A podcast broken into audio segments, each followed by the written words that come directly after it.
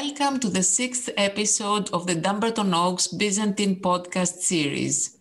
I am Anna Stavrakopoulou, the program director in Byzantine Studies at Dumbarton Oaks, and we are joined today by Alessandra Bucossi. Hello, my name is Alessandra Bucossi, and I'm associate professor at Ca' Foscari in Venice. And Alberto Ravani. Hello, I'm Alberto Ravani, and I'm um, DPhil, PhD student at the University of Oxford in Byzantine literature.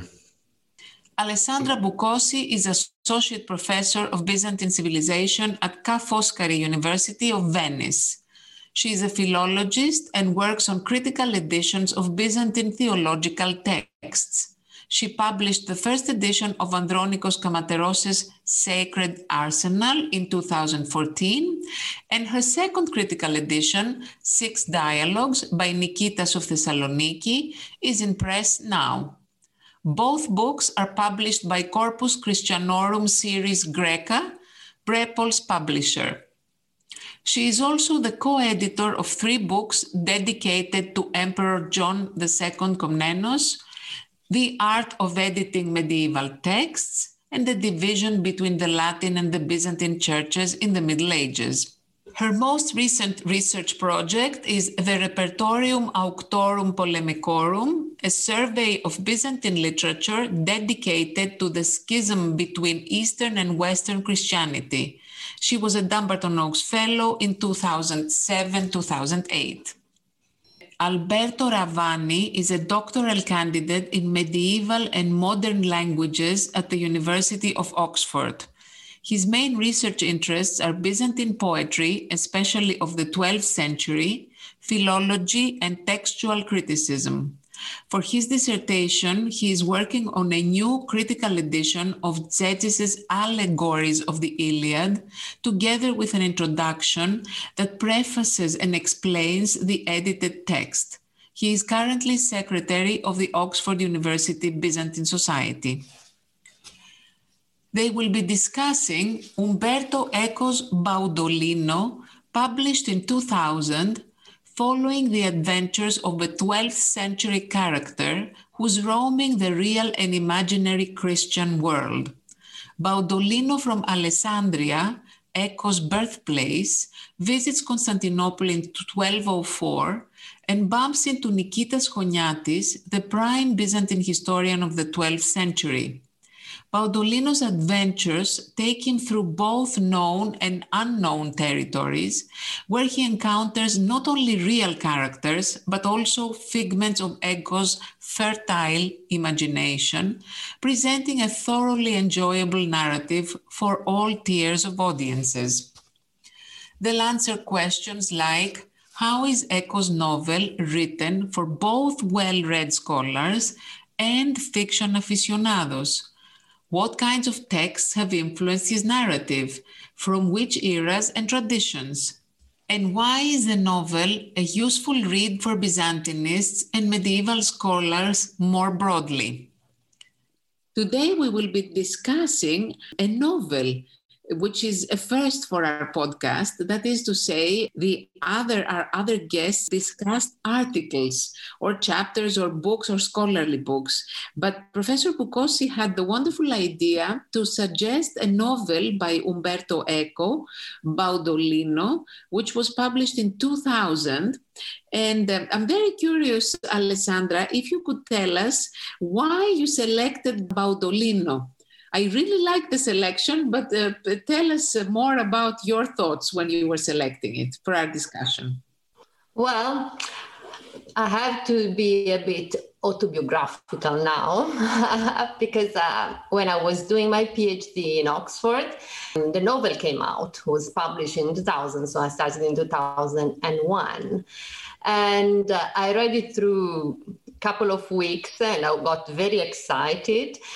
And now that you ask me a book that was uh, important during my life as a Byzantinist, I thought about that book. I thought it was something a bit different from the rest, amusing, funny, hilarious, and I thought it was a good idea to talk about Byzantine studies from another point of view.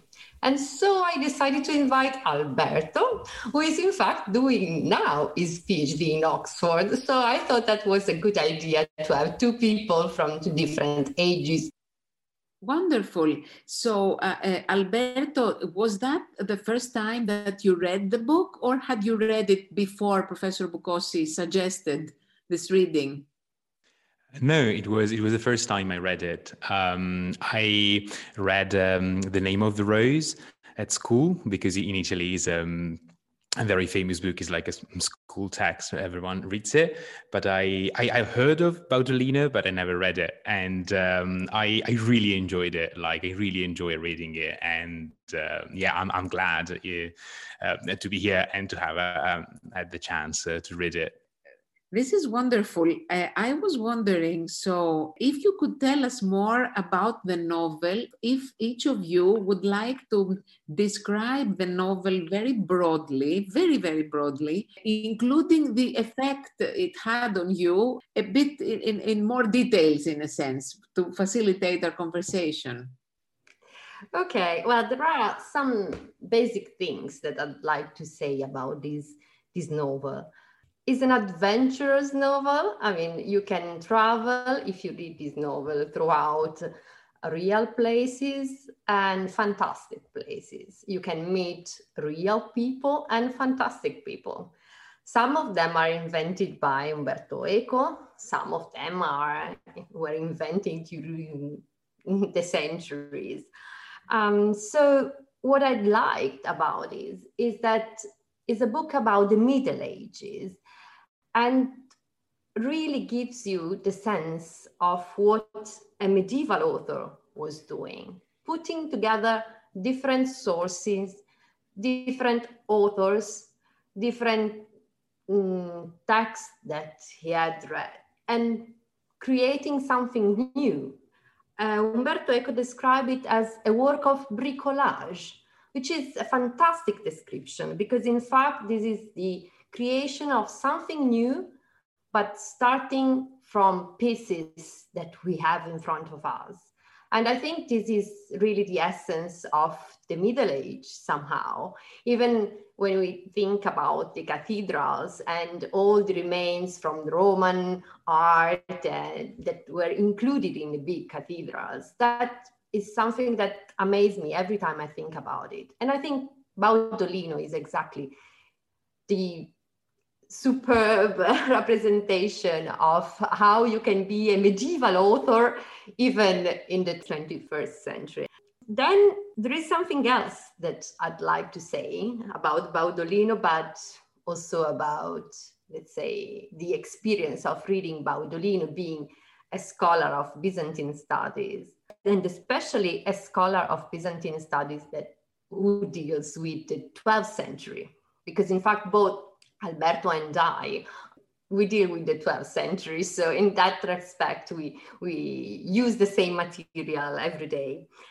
And Eco himself said that the Middle Ages are kind of a cultural revolution. And I really think the 12th century is again the century of the cultural revolution.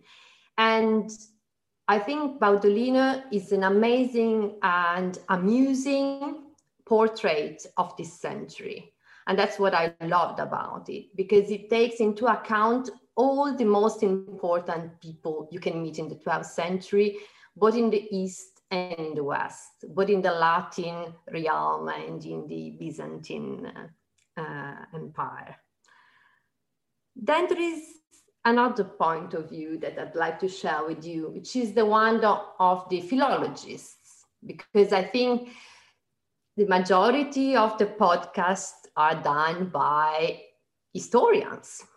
And I love to listen to historians, but is well, there are very few occasions in which you you listen to a philologist because usually philologists do not talk about their studies or not so much.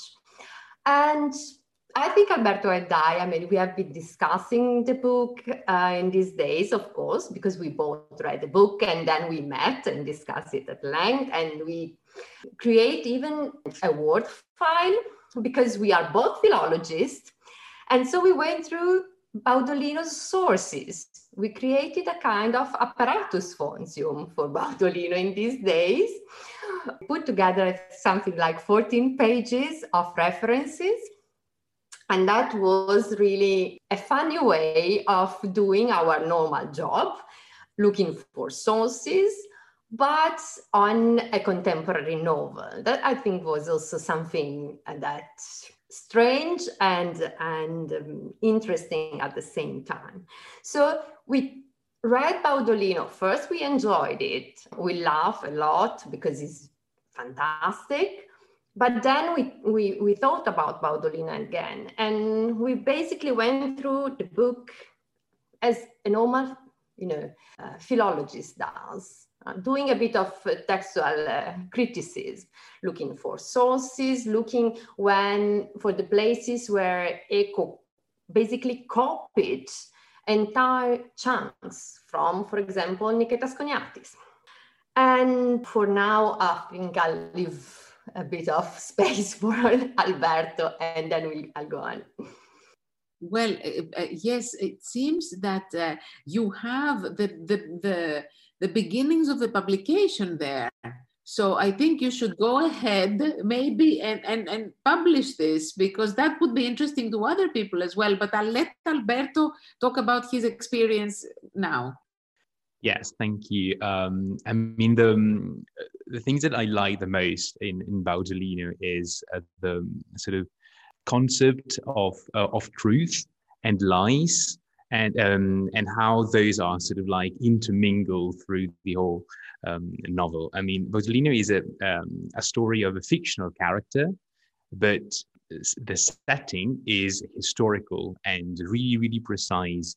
And uh, Baudolino meets many historical um, figures like Frederick Barbarossa, but also Niketas Choniatis. I mean, it's not just an historian, but he's also um, a real um, person. And inside that, uh, there are uh, sometimes there are those sort of other imaginary characters, and it's really difficult to know um, which ones are. I mean, one has to sort of like research and do the, the work Alessandra and I uh, did um, in the last few days, to sort of like find out um, which ones are completely fictional, which ones are real historical character, and which and uh, but there are also some which are um, sort of fictional in their name, but they um, are created or modeled on a real character.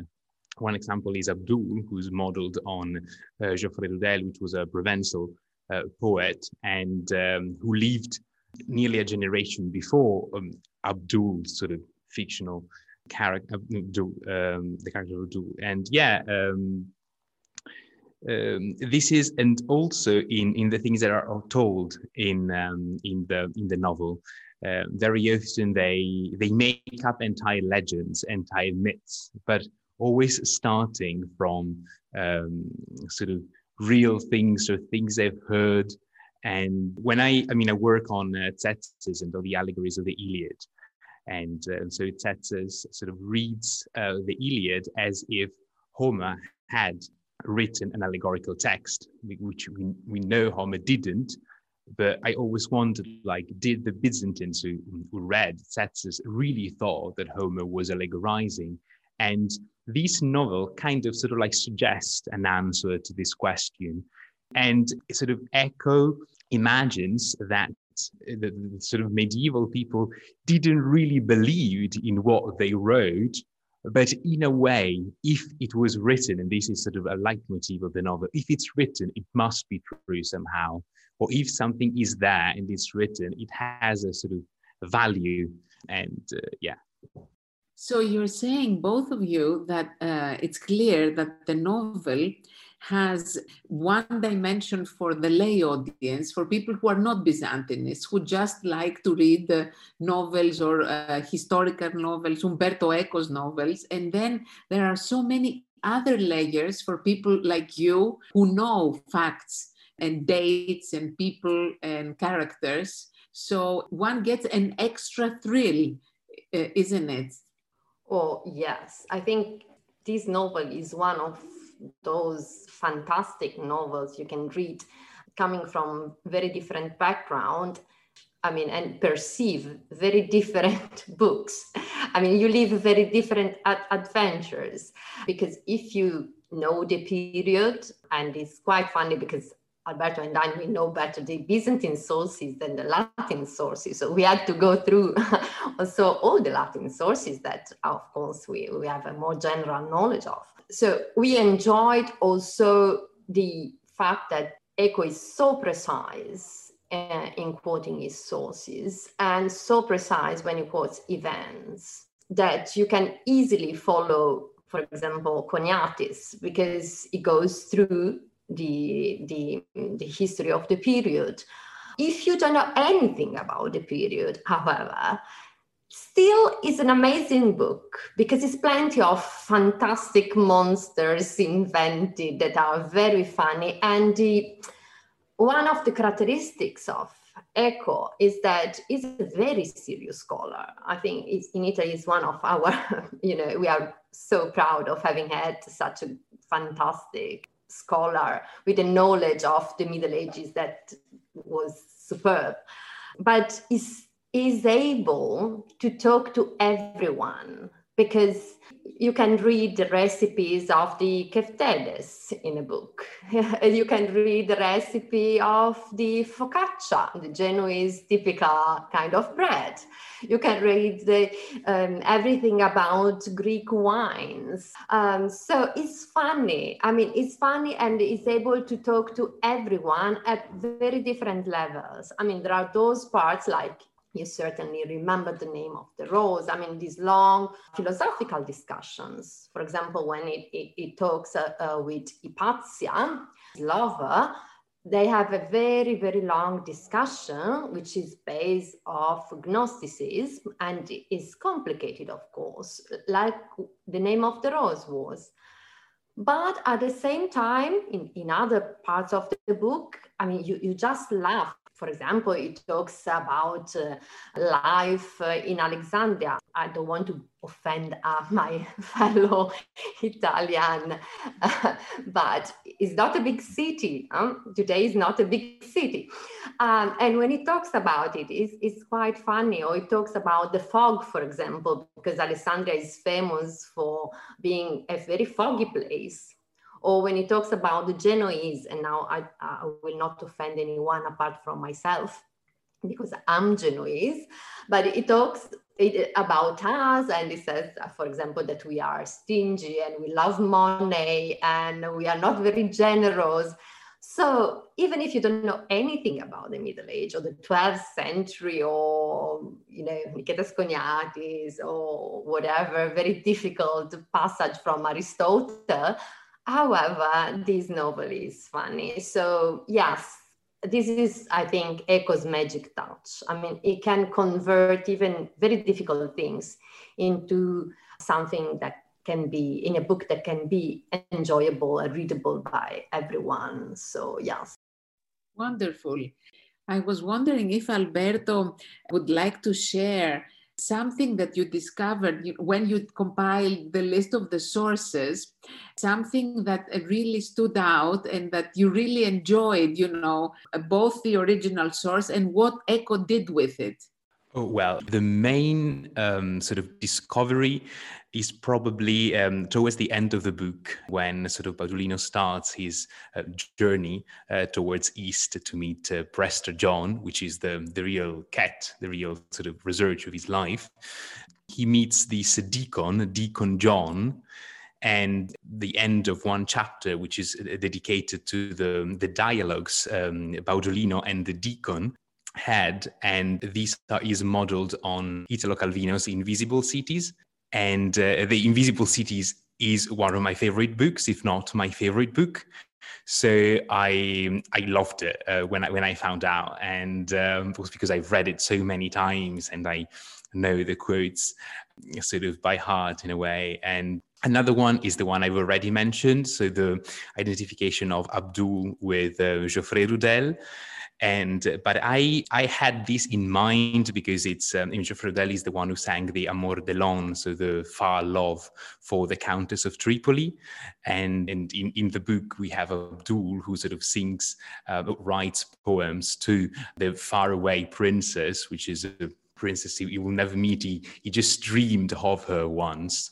But I sort of was finally convinced of this identification when Abdul dies. I don't want to sort of spoiler the, the plot, but at some point um, he dies. And the, the death of Abdul is reconstructed on the life, the manuscripts, the Geoffrey Rudel manuscripts sort of say Geoffrey had, which is a sort of imaginary life in a way, sort of not fictional, but it's really difficult uh, that he could uh, have done that. And that was like the, the, proof that, oh, yeah, it must be.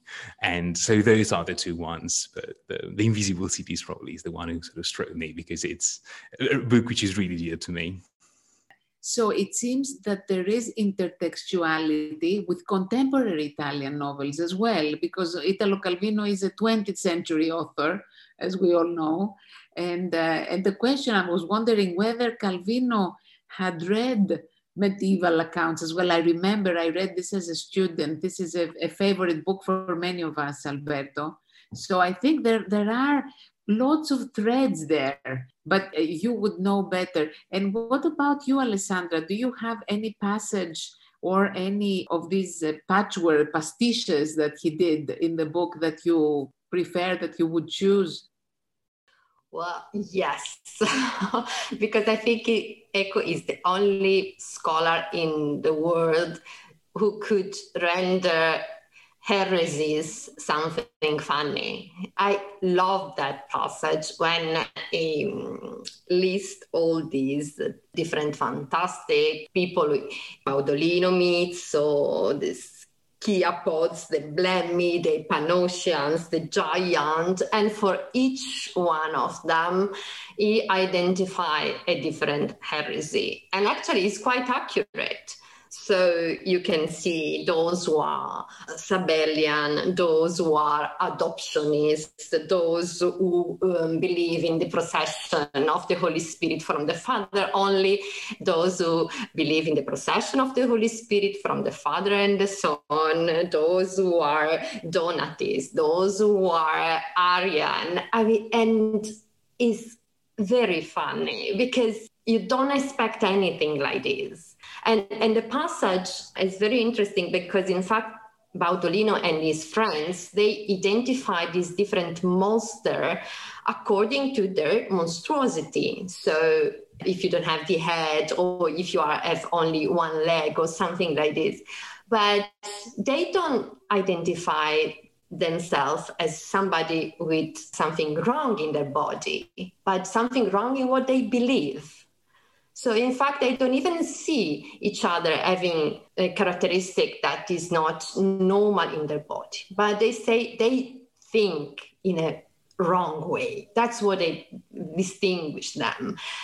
But on the top of this, it was able to add again something that you don't expect even even if you are a byzantinist even if you know the heresies even if you are laughing at everything then you discover that it invents some like the Artotyrites those who believe that jesus consecrates bread and cheese and that was for me because I studied heresies, I studied the procession of the Holy Spirit. That was absolutely funny. And I, I, thought it was genius for that reason. That's why I'm, I wanted to propose Baudolino, because that part on the heresies is really a way to to make us fall in love with our subject. Our friends ask us, why are you studying these things? And they think they are boring. But in fact, Eco was a serious scholar who could see also an hilarious aspect a funny approach to something that is actually extremely serious. So, yes, that was my favorite part, in fact. I, I laughed like crazy when I read it, both the first time and the second time. Uh, I want to ask you um, was there any glossary in the book? I mean, uh, are there any notes or i mean is it just a novel? There are no notes whatsoever and and you are expected to navigate through all of that on your own no, there are no notes. No, that, that's why we were laughing about ourselves doing the apparatus of the footnotes. Well, we could propose it. I mean, the La Nave di Teseo, uh, who, the new publisher that in fact was created through the help of, so, Umberto Eco before he died, uh, perhaps will be interested. Who knows? A new edition with an apparatus of footnotes that would could be i mean could be interesting who knows? Because if you go to a library and you buy the book and you don't know anything about this period you don't cannot appreciate the fact that is such a learned book no you should definitely publish something then you know all of this effort i think should go into something which would be also related to the reception of byzantium wouldn't you say? I mean the, the baudolino is part of the, the 20th century reception of byzantium for sure. Oh sure sure. But the, the um, one of the things that i loved more than anything else is a new way to look at byzantium in fact usually, you know, that Byzantium is like the far east in medieval studies. You know, it's something like, okay, the center was in the western part of Europe, and Byzantium is very far away. And there are all these ideas about, you know, the big discussion about what we mean by Eastern, by Oriental. I mean, that's a long discussion that we are not going to do, of course, today. But Byzantium is considered in something that comes from East and should stay in the East, while Baudolino goes beyond Constantinople. They they want to discover the the kingdom of Prester John. So they, they went far away from there. They follow Alexander the Great. So from the new point of view, Byzantium is Westerner, is the really the West and is not the East anymore. And I think this is something that we really need, even today. Again, we need to restate the fact that uh, we cannot conceive Byzantium and the Byzantine civilization as Oriental, but it is part of European history, and we need, you know, to to remind ourselves this important notion that is part of European history. And so, Baudolin again is a way to look at this in a funny way, in a um, amusing way, but still, you know uh, restating something that for our studies is very important. Wonderful. I would like to ask Alberto because uh, you said, Alessandra, that you had conversations, the two of you, about the book. If you noticed during these conversations a different angle that has to do with the, the age difference that you and Alessandra have, and the fact that you you belong to a different historical moment altogether.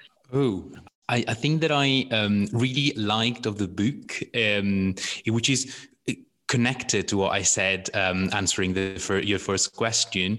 So that I, I said the sort of relationship between truth and and lies, and um, there's also a great emphasis in this book on utopias and on imagination, and this is sort of like pushes the boundaries forwards. There is um, a beautiful quote in which, because the whole sort of novel is structured as a dialogue between about Baudolino and Niketas Choniatis uh, in, uh, in 1204. So during and just a bit after the um, sort of conquest of Constantinople. And at some point, uh, Baudolino uh, tells Nicetas, I hadn't realized that imagining other words, you end up changing this one. Also, this quote was really powerful also thinking about my work as a scholar and a scholar of sort of literature essentially so we keep sort of talking about ancient words but also about imaginary words, the imaginary words of Homer in a way, and of all the other authors. And but this has an impact also in our life.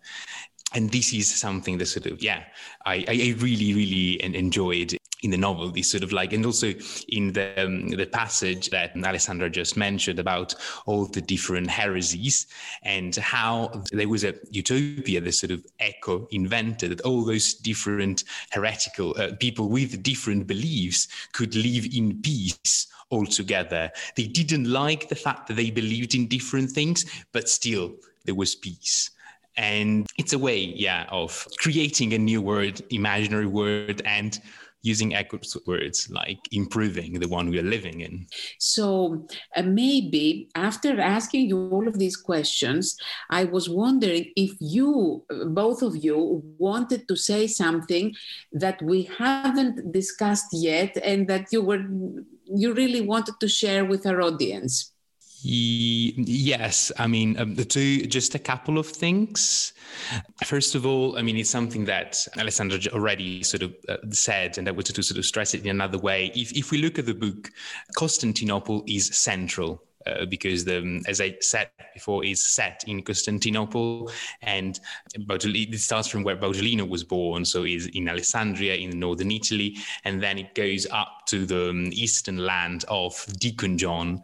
So, and Constantinople is at the center of this sort of imagine of this word, which is half imaginary and half true, and it brings what the, the, the, city sort of we, we study and uh, the Byzantine culture at the center of of the medieval world which as, as, westerners we are we tend to sort of like see everything sort of like german german italy and sort of cent- more based in central europe but uh, the actual center is a bit more east. So and this is one thing that i really liked in the novel. And the other one is the emphasis, especially in the end, on, on research, which is also connected to the utopia because research, doing research is uh, doing utopia. And at some point during the novel, they start to look for the Holy Grail. And in the end, even if they somehow sort of, I don't want to sort of spoiler it, but they, even if they, they, are close to the solution or to, to having found it, two of uh, Baudolino's friends say that they still have to sort of like go on and keep sort of doing research and keep looking for the Holy Grail. Um, one of the friends say, I realized this evening that I must not have the, the sort of grail or give it to anyone, but only keep alive the flame of the search of it, uh, which is what, what we do in a way with, um, with our tradition, with what we study. So we um, keep alive the flame. Wonderful, wonderful. Thank you very much, Alberto. And, and you, Alessandra? Well, yes, there is a a passage or better uh, a part of the book that I think is very interesting. I mean, you ask us what is the difference between Alberto and me according to our age in reading this book, and I think that Alberto is still focusing on his future of research. Well, I'm going to say something about teaching actually. so probably we have two different approaches now. I mean, researching and, and giving to the students what we have researched. There is the nice passage about the, the famous letter of Priest John. But Eco proposes a solution for a passage that uh, is unclear actually in the letter because there is a, a, a, word that doesn't mean anything, which is hierarcham, and, and Baudolino resolved it in the book, dividing into veram arcam, so talking about the Holy Grail again. So I think that we should also use something like this to explain to our student what um, an edition is, for example. Know? When we don't understand words, because during the transmission there was a mistake. Somebody who copied a book, who copied a manuscript actually, made a mistake, couldn't understand one word. And so we have the production of you know different variants and mistakes and i think we, we should always try to find you know a nice way to explain the, the work of a philologist to our student and uh, an example like this could be something funny because in that in those pages Baudolino explains exactly the fact that the letter was tampered with and was copied in a in a in a way that in fact was a clear sign of the hand of a new author who changed a bit the text. So that's is very interesting. And also, in fact, when he, he talks about the letter, and Frederick asks, "What is this letter?" True letter or is not. And Baudolin said, well, I put together the membra disiecta. So that's also something that is interesting for us, like the medieval author who puts together different pieces and creates something new, although the pieces are the old one. And I mean, I'm going back to what we said at the beginning of our conversation, but I think it's something very important, especially for Byzantine literature, that somehow some approaches is considered like a, repetition of uh, old knowledge is not an, a repetition. It's a new way to put things together. And this is done typically in the Middle Ages. So this is the typical me- medieval approach. And we should think about it is uh, in what it is it, this is the medieval approach. It's not something that is similar to what we do now when we create a text. It's something different, but it's something new if we compare with what we do because it's something different. And and Umberto Eco was really, I think, a medieval man in this respect because he was able to put together all things and to give a new a new um, product using bits and pieces from the classical literature, the medieval literature, and also, as we said, the contemporary literature. But also, I mean, all the, the those who studied this text said um, influences from film, like I don't know, Mario Monicelli films, or from cartoons. I mean, Umberto Eco was really a person interested in everything, every cultural aspect of our life. So he was really able to put everything together. And that I think is something that makes this book, you know, very interesting. Have you ever, uh, Alessandra, used the book? Uh, have you suggested it as, uh, recommended it as a reading in one of your classes? I mean, do, do Byzantinists do that? I do. Every time I teach the um, Sack of Constantinople, the Fourth Crusade, there is um, a passage in which the description comes exactly from Nikitas Choniatis. And so I usually read both uh, the Italian translation by Anna Meschini Pontani, who actually published the three books of the translation of Choniatis and are superb, plenty of footnotes, and uh, really give the sense of what fantastic author was Choniatis. I read her translation and at the same time I read Eco's version of it. And I usually ask the student which one is the original one, the true one, as Baudolino would say.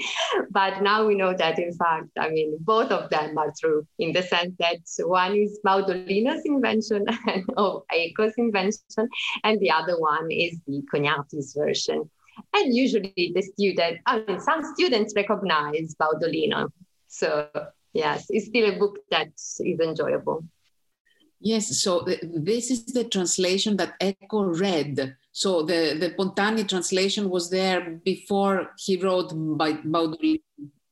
Well, not the third volume, so I'm not sure if they were in contact or something like this, because in fact the third volume was not out because came out on 2014.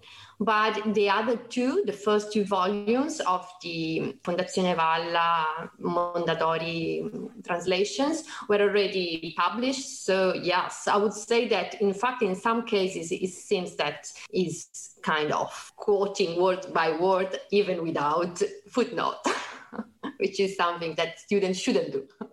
Yes, of course. Do you have any concluding thoughts? I mean, what I can say for myself is that I learned a lot about uh, Baudolino, and it seems that Eco is using this method that he used in other books as well, where he dealt with the Middle Ages so he used his vast knowledge of the sources of history combined with his wild imagination. So, I mean, this seems to be a thread, a unifying thread in, in his novels. But I will let the two of you finish the podcast with your own. Uh, I'll give the last word to the two of you.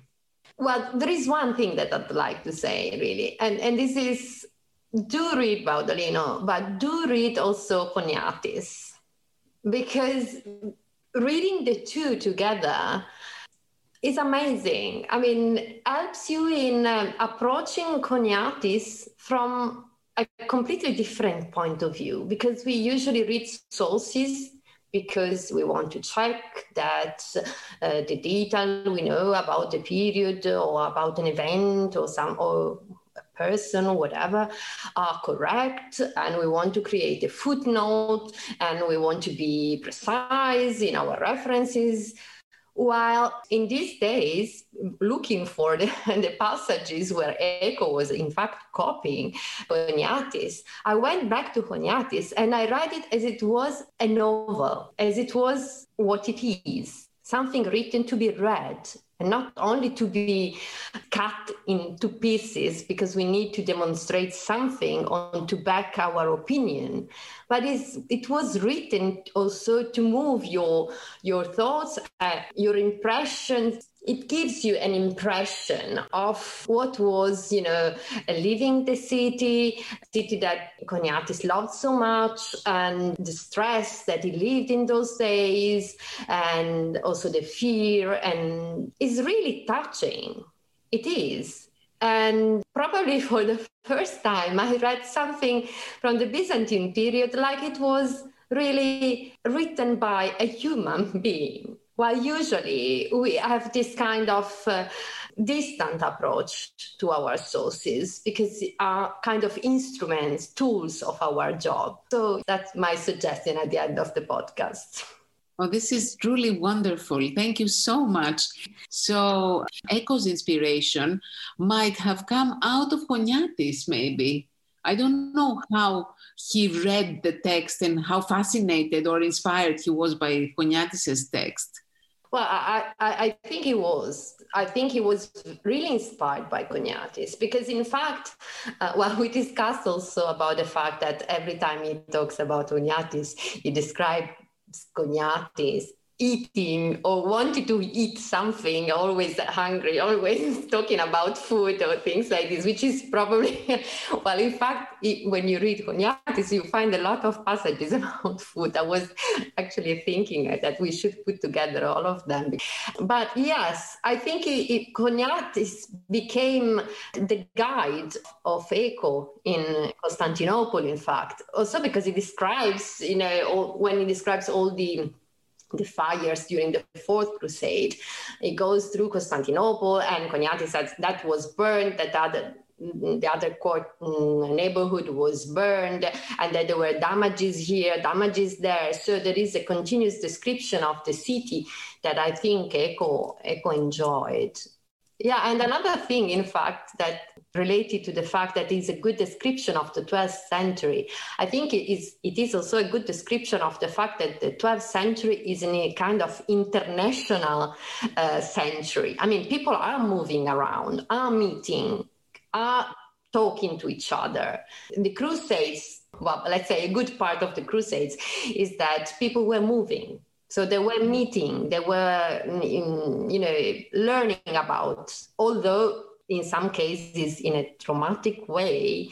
And so you, you, Baudolino introduced you to, to the medieval Paris and the philosopher in Paris, and then to medieval Constantinople, to medieval Rome, to medieval Milan, to medieval Alexandria. I mean, you, you, you travel around Europe with this book, and that's also very interesting, yes, I think.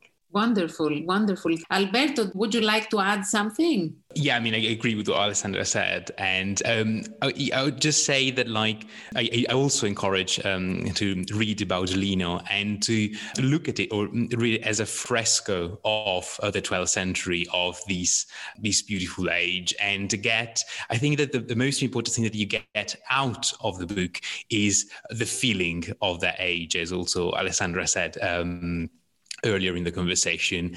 And this is probably the most important thing for a scholar, a scholar who works in the 12th century, a scholar's work on Byzantium. Thank you. Thank you both. This was truly fascinating. Thank you.